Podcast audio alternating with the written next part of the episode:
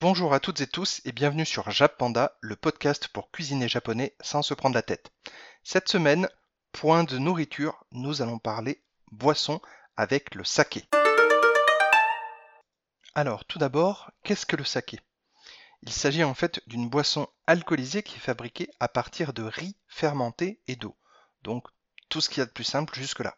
Pour ce qui est de l'origine et de l'histoire du saké, il faut remonter au IIIe siècle. À cette époque se développe la riziculture. La fabrication du saké était réservée aux prêtresses qui mâchaient le riz avant de le laisser fermenter. Les enzymes contenues dans la salive activaient alors la fermentation.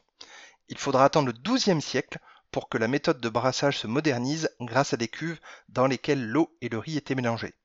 Au fil du temps, le saké est devenu une boisson courante dans la vie quotidienne japonaise et a joué un rôle important dans la culture et les traditions du pays. Pour ce qui est du goût du saké, il peut varier considérablement en fonction de la qualité du riz, de la méthode de production et de l'eau utilisée. Des saveurs peuvent être douces, fruitées ou épicées. Le saké peut être consommé froid, tiède ou chaud. On distingue quatre grandes familles de saké. Les soche, légers et frais, il est recommandé de les déguster glacés ou entre 6 et 10 degrés Celsius. Gustativement, ils sont vifs et rafraîchissants avec des notes légères et subtiles.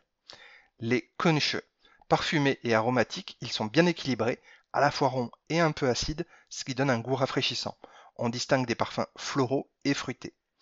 Ensuite, les junche, riches et généreux, on remarque qu'ils sont un peu amers, mais agréables avec de l'acidité et un côté sucré. Enfin, les jukuchu, rien qu'en regardant la couleur, on peut les différencier des autres. Ils sont bien plus ambrés que les trois premiers. En termes de saveur, on est sur des goûts puissants d'épices et de fruits secs. À propos du degré d'alcool du saké, cela peut varier généralement de 13 à 16 degrés, mais certains sakés peuvent arriver jusqu'à 20 degrés d'alcool. Quasiment tous les sakés qui atteignent ces 20, ces 20 degrés d'alcool sont ensuite dilués avec de l'eau puis sont mis en bouteille.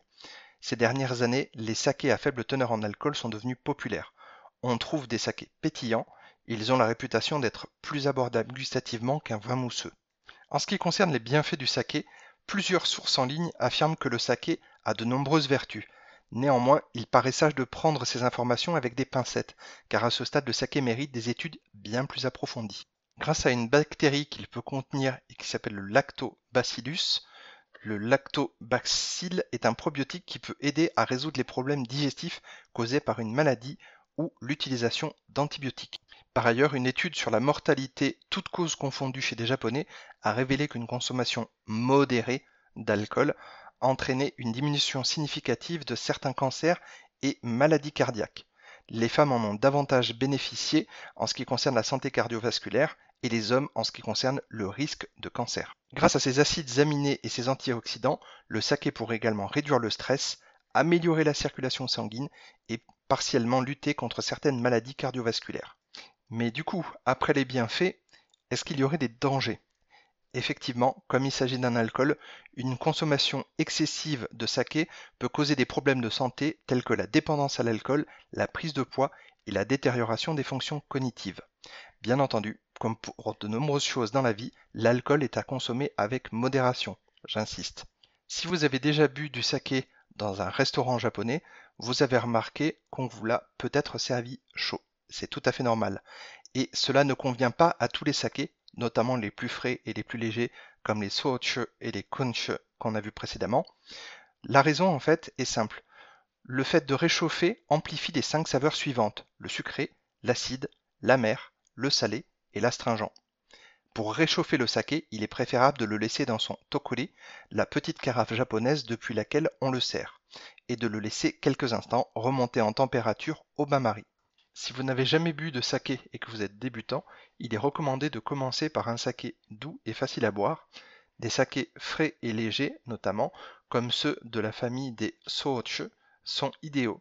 Il faut également privilégier l'appellation Junmai. Pour ce qui est de la cuisine, il est préférable d'utiliser un saké de qualité inférieure, si possible spécialement conçu pour la cuisine. C'est un peu comme cuisiner avec du vin blanc vous n'allez pas acheter une bouteille à 50 euros, là où une bouteille à 4 euros va très bien faire l'affaire. Vous pouvez en trouver sans trop de difficultés dans les supermarchés asiatiques. Vous aurez forcément en fait au rayon euh, japonais des bouteilles avec une étiquette collée au dos avec la traduction en français qui va vous dire saké pour cuisine ou saké de cuisine. Donc aucun souci là-dessus. Mais du coup, où acheter son saké? Donc si vous vivez à Paris ou dans une grande ville qui possède une épicerie japonaise, n'hésitez pas à vous rendre sur place. Attention, quand je dis épicerie japonaise, il ne s'agit pas d'un supermarché asiatique qui vend des produits japonais, des produits chinois, des produits coréens, etc. On parle vraiment d'épicerie 100% japonaise. Ces magasins n'étant pas spécialement accessibles quand vous vivez loin des grandes villes comme moi, je vous propose deux sites qui ont également des boutiques physiques. Donc il s'agit tout d'abord de satsuki.fr, donc S-A-T-S-U-K-I.fr. Donc vous trouverez une icône avec euh, le, le mot saké sur le bandeau en rouge au début du site et vous pouvez également les contacter si vous avez des questions. Et pareil avec Nishikidori, donc N-I-S-H-I-K-I-D-O-R-I.fr. Donc eux, ils ont une boutique à Paris et Satsuki donc à Lyon. Et pareil là aussi, donc soit sur le site, vous avez euh, de quoi les contacter ou directement en boutique pour leur poser toutes vos questions.